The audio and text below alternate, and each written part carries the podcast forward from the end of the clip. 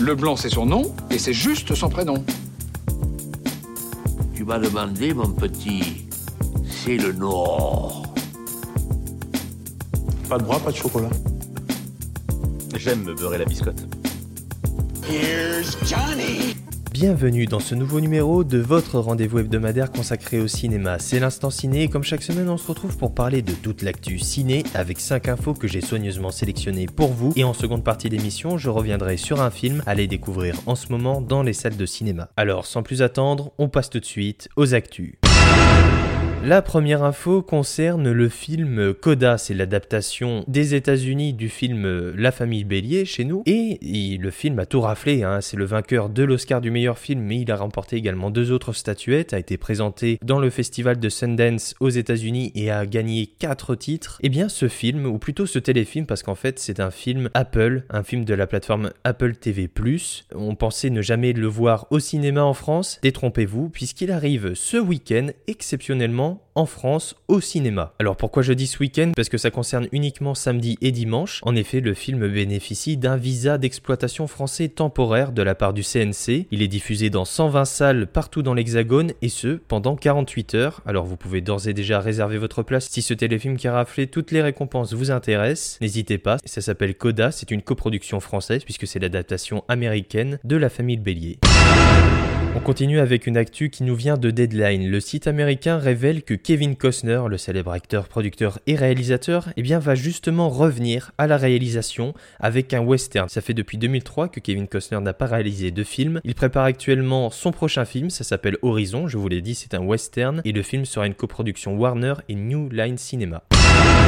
On continue avec des nouvelles du Festival de Cannes qui continue de faire parler puisque a eu lieu l'annonce, c'était ce mardi, l'annonce de la sélection de la 54e édition de la quinzaine des réalisateurs. Vous pouvez retrouver tous les détails bien sûr sur le site du Festival de Cannes et télécharger en PDF toute la liste détaillée des films qui seront proposés à la quinzaine cette année dans ce 75e Festival de Cannes. Un Festival de Cannes qui s'affiche puisqu'a été révélée l'affiche simple, douce et poétique de ce Festival de Cannes qui se tiendra du 17 au 28 mai 2022, je le rappelle. Alors sur cette affiche, on peut voir une photo du film The Truman Show avec Jim Carrey. Les premières rumeurs disent déjà que Jim Carrey pourrait être présent dans le jury du festival cette année, pourquoi pas même le présider. En tout cas, je croise les doigts parce qu'avoir Jim Carrey en président du jury au 75e Festival de Cannes cette année, honnêtement, ça claque.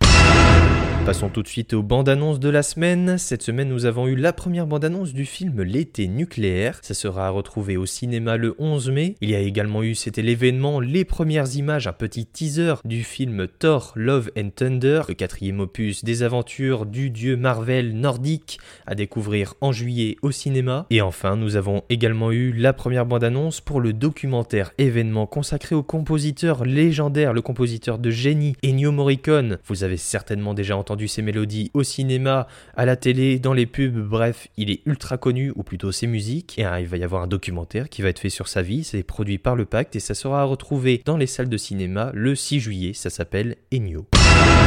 Terminons avec une actu qui nous a été livrée par The Hollywood Reporter. Le site américain nous dit que Matt Damon et Ben Affleck seront Sonny Vaccaro et Phil Knight dans un film sur Nike. Film sur Nike, ou plus précisément sur la signature, en fait, de la marque de chaussures, la marque de basket, avec le célèbre basketteur, justement, Michael Jordan, un biopic qui va raconter cette histoire. Alors, ce qu'il faut savoir, c'est que Damon et Affleck écriront le script, ils ont déjà écrit ensemble et ont été récompensés, parce que c'était eux qui avaient écrit Good Will Hunting, et Ben Affleck va même réaliser ce film. Nous n'avons pas plus de détails concernant sa sortie potentielle en France. C'est maintenant l'heure du film de la semaine et cette semaine j'ai envie de vous parler d'un film américain. Il est coécrit et réalisé par Tom Gormican avec entre autres à l'affiche Pedro Pascal, Neil Patrick Harris ou encore Tiffany Haddish. Et bien sûr la tête d'affiche de ce film c'est ni plus ni moins que Nicolas Cage et ça s'appelle Un talent en or massif. Nick, tu vis dans la tour Sunset depuis plus d'1 an. Bah oui, il m'adore là-bas. Et tu leur dois $600,000. Ok, eh oui, j'ai trouvé une solution à tout ça. Mais je vais l'avoir, ce nouveau rôle. Et quand je l'aurai, alors là, tout va changer. Le comeback. Le principal, c'est d'y croire. Nicolas Cage, c'est pas vrai, je vous adore. Okay. Il était au top d'un rock. Faut pas oublier 60 secondes chrono. T'as vu les Croods 2? Non, j'ai 44 ans, rien à foutre de tes Croods 2. J'ai vu Volte-Face et les ailes de l'enfer. On a un nouveau projet. Et ça parle de quoi hein? Tu pars dans le sud de l'Espagne, où tu es invité à la fête d'anniversaire d'un gentleman très fortuné. Je ferai jamais ça. Nick s'est payé 1 million. Je vais le faire. C'est quoi le nom du mec à cette maison? Ravi. Alors, le Ravi veut que je saute sa femme ou il veut que je le voie sauter sa femme? C'est hors de question, vous comprenez? C'est pas Bruno. C'est moi, Ravi. Nick Cage. Je ne vous cache pas que j'étais extrêmement intrigué à l'idée de ce projet, à l'idée de ce film même, qui fait figure un peu d'ovni actuellement dans le paysage cinématographique mondial, puisqu'on a un film avec Nicolas Cage qui interprète... Nicolas Cage, qui interprète son propre rôle. Alors non, c'est pas exactement un biopic, comme on pourrait le penser, ou presque en fait. Pour la petite histoire, Nicolas Cage n'est pas du tout à l'origine de ce film. On lui a proposé ce film, évidemment. On lui a donné 1 fois le scénario, 2 fois, 3 fois, 4 fois. Au final, il a accepté de faire le film. Il l'a même produit au fur et à mesure qu'il voyait se développer la production du film. Il s'est donc impliqué sur ce film, en se mettant en scène lui-même dans son propre rôle, et en jouant sur sa réputation et son image. Alors, entre autres, ce que ça raconte, on retrouve... Le film débute comme une sorte de film d'auteur, presque autobiographique, sur un Nicolas Cage qui est un acteur lessivé, endetté, qui n'arrive plus à décrocher des rôles et dont les relations familiales sont désastreuses. Jusqu'ici, on pourrait presque dire que c'est un biopic. Mais ça va vite se compliquer puisqu'il est invité pour l'anniversaire d'un de ses fans en Espagne. Il va donc faire le voyage et va être rapidement contacté par la CIA puisque ce monsieur serait peut-être quelqu'un d'extrêmement véreux, un mafieux qui aurait enlevé la fille d'un président. Et Nicolas Cage va alors s'improviser une sorte d'espion, un mauvais espion en fait. Et le film, dans son 3e acte, se terminera par un pur divertissement en mode blockbuster d'action bourrin avec cascade de voitures, flingues et explosions. C'est un film dans un premier temps qui part un peu dans tous les sens, on a l'impression. On sait pas trop où le film va. Globalement, c'est très maîtrisé et c'est ça qui fait le charme de ce film. C'est parce qu'en fait, c'est une pure œuvre méta, ultra satisfaisante, aussi passionnante que réjouissante en fait. Le film, c'est un pur divertissement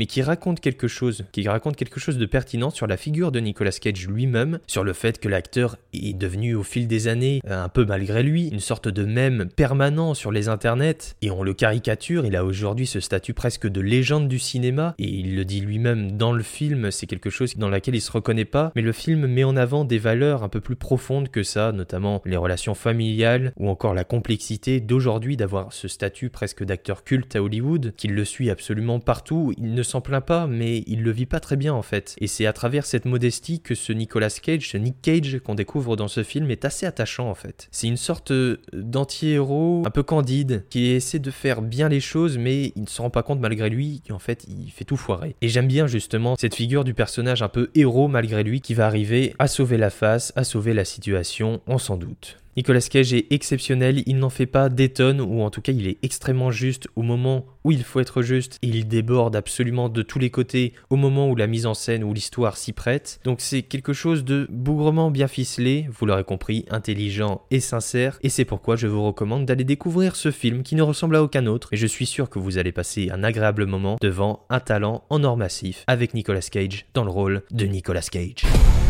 Nicolas Cage ? Waouh ! Je suis trop content que vous soyez là. C'est censé être moi. C'est grotesque. Je vous en donne 20 000 $. C'est bien, hein? C'est quoi votre truc? Inspiration divine. Wouha! Je suis paranoïaque. Alors, on va compter jusqu'à 3 et on court. Ils arrivent! Prenez ma main! Ah! Vous êtes plus lourd que vous en avez l'air. J'ai une très grosse tête. Partez,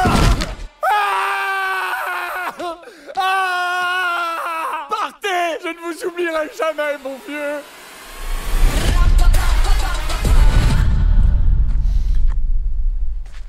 Monsieur Cage, finalement, on aurait juste pu faire le tour.